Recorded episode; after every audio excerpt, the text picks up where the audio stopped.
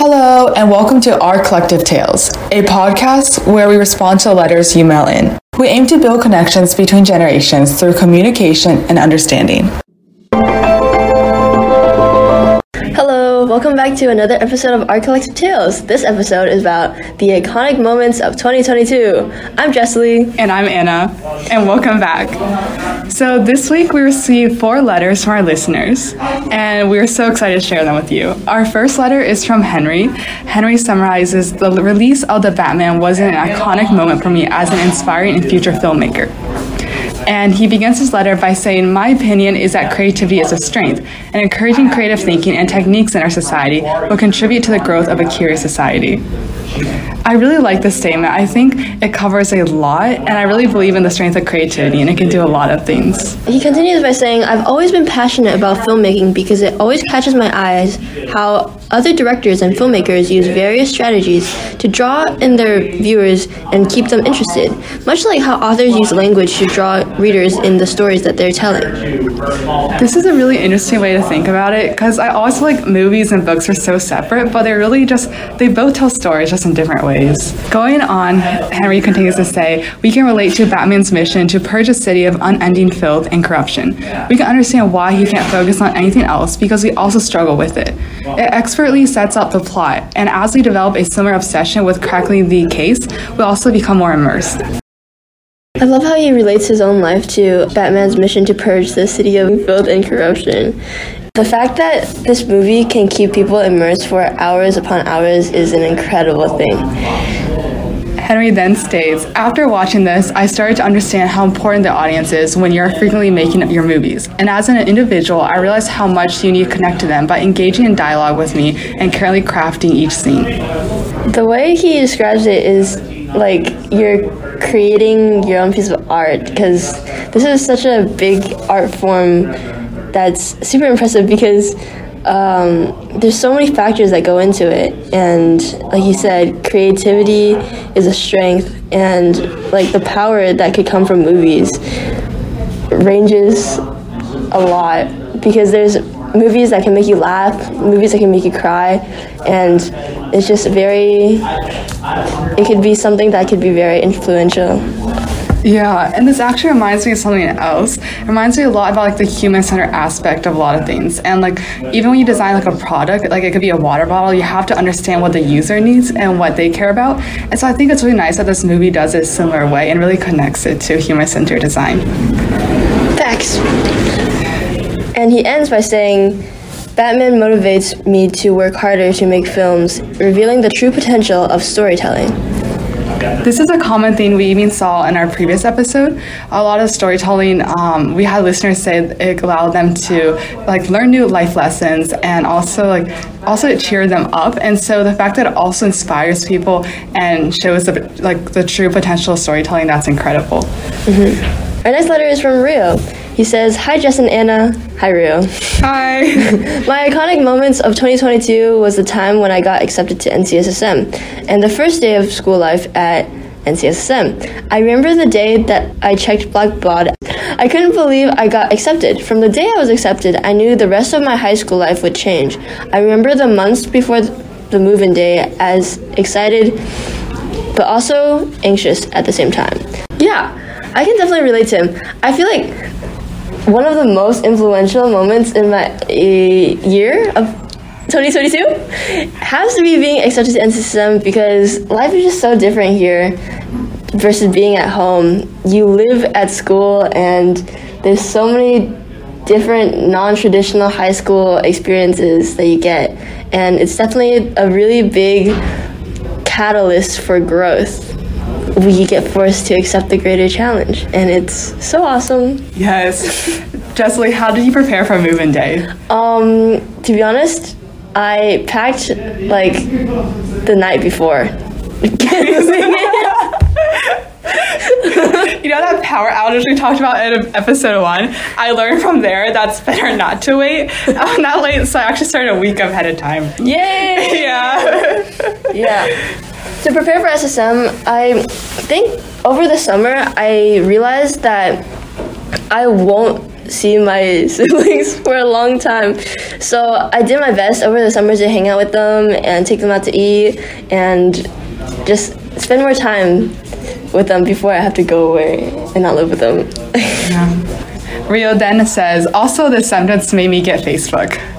That's also very real. There's a very big Facebook culture here. All the information's from Facebook, which is mind-boggling for me. Like when I saw like Facebook, I looked at it twice. I was like, "There's no way it's Facebook." Yeah. Yeah. And then he comes around to ask, "What are some iconic moments for you two?" Anna, what's an iconic moment for you? Um, it would probably be this summer when I went to Toronto, and then along the way, my family and I we stopped at Niagara Falls, and then we got like up at 5 a.m. and then we left the hotel. and went on a 5 a.m. hike, and so I think this really symbolized my year because I think getting up early really symbolized a lot of uncertainty I faced this year. And just like how we saw the rainbow in Mist of Water later, um, this uncertainty really became really rewarding. And I think it also symbolizes a lot of luck I had this year. Um, for example, like it was raining the entire way there, but it was very light rain. And typically when there's light rain, it starts to like pour really soon. But we were really lucky because we didn't bring an umbrella and it didn't start raining any heavier, it even started to stop. Yay! Yeah. That's interesting. what about you, Justly? Um, my iconic moment of 2022 has to be starting lacrosse because this year was the first year that I played lacrosse and I didn't know what to expect from it. But I knew my friends were doing it, so that convinced me to play lacrosse with them.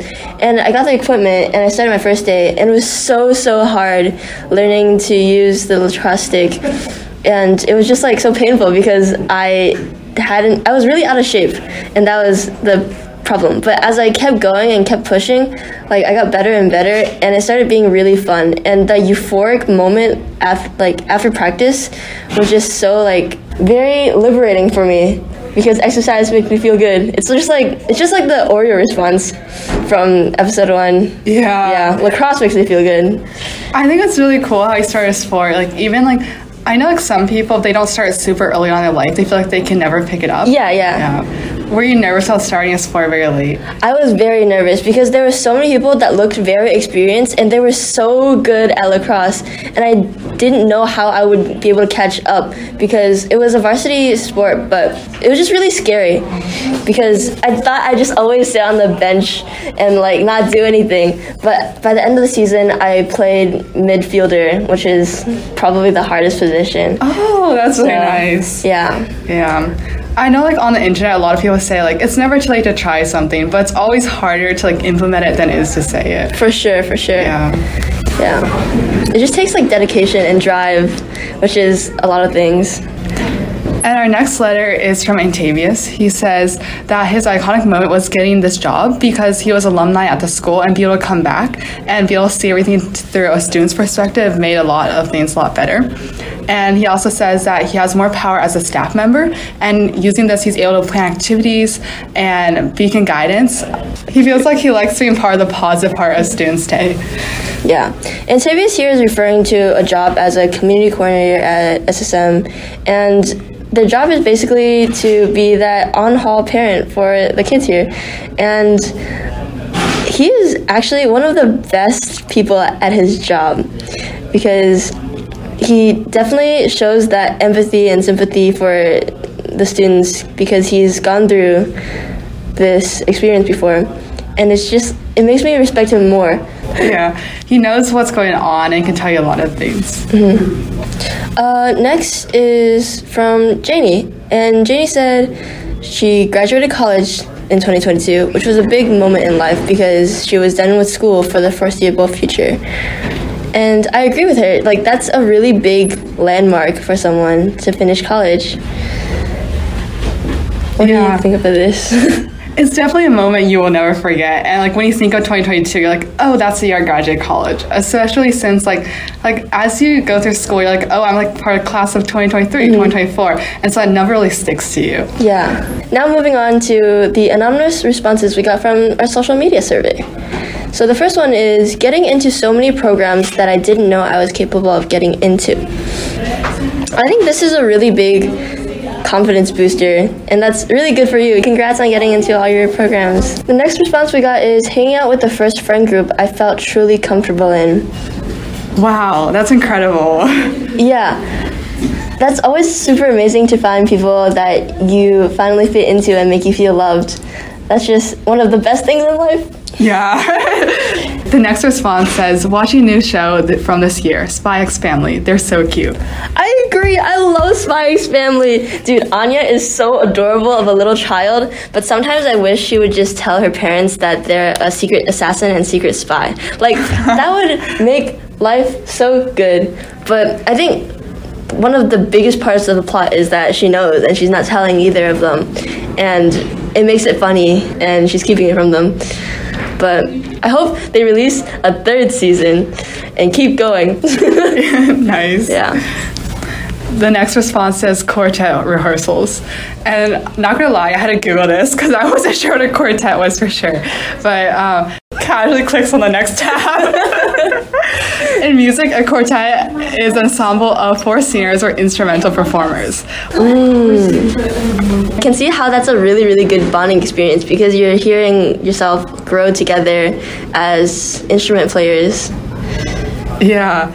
I had a really short relationship with music. I Oh. took AP Music Theory last year, and it was a tragedy. Like the first day of class, everyone was composing music. I was basically learning how to note read. it was so bad. No. What about you? Have you done music before? Um, yeah, in the fifth grade, actually, no, music. Okay, so in third grade, they made us play recorders, and my teacher was really mean. So I have a traumatic, like, relationship with the recorder. In the fifth grade, yeah, they made us play another instrument, and we got to choose between recorder or strings. And I was like, no, I'm not going through recorder again because I was traumatized by that teacher. because they yelled at me to go close the door one day, and I was like, yeah, so that was traumatizing. Um, so I picked up the violin in the fifth grade, and we started playing, and our teacher was also really mean. Like they're strict, but like they're hard on you because they think they can whip you into shape. so yeah, I played violin for fifth and sixth grade, and then I quit after that because I was really bad and. Okay, that might be my fault because I didn't practice at home. but yeah, I was just like awful at it. So I was like, that is a dangerous place for me to be. I am not playing violin anymore. Wow. And that is the end of my orchestra journey for now. what a nice close. Yeah. And speaking of closing, this is actually the close of our second episode. These are all the letters and responses we have. It was really nice hearing from all of you. As a reminder, you can send in letters for future episodes. Um, you could just choose any topic and send us a letter. It could be as short as three sentences or as long as you wish. And don't forget to subscribe. Bye. See you in the next episode. Bye. Bye.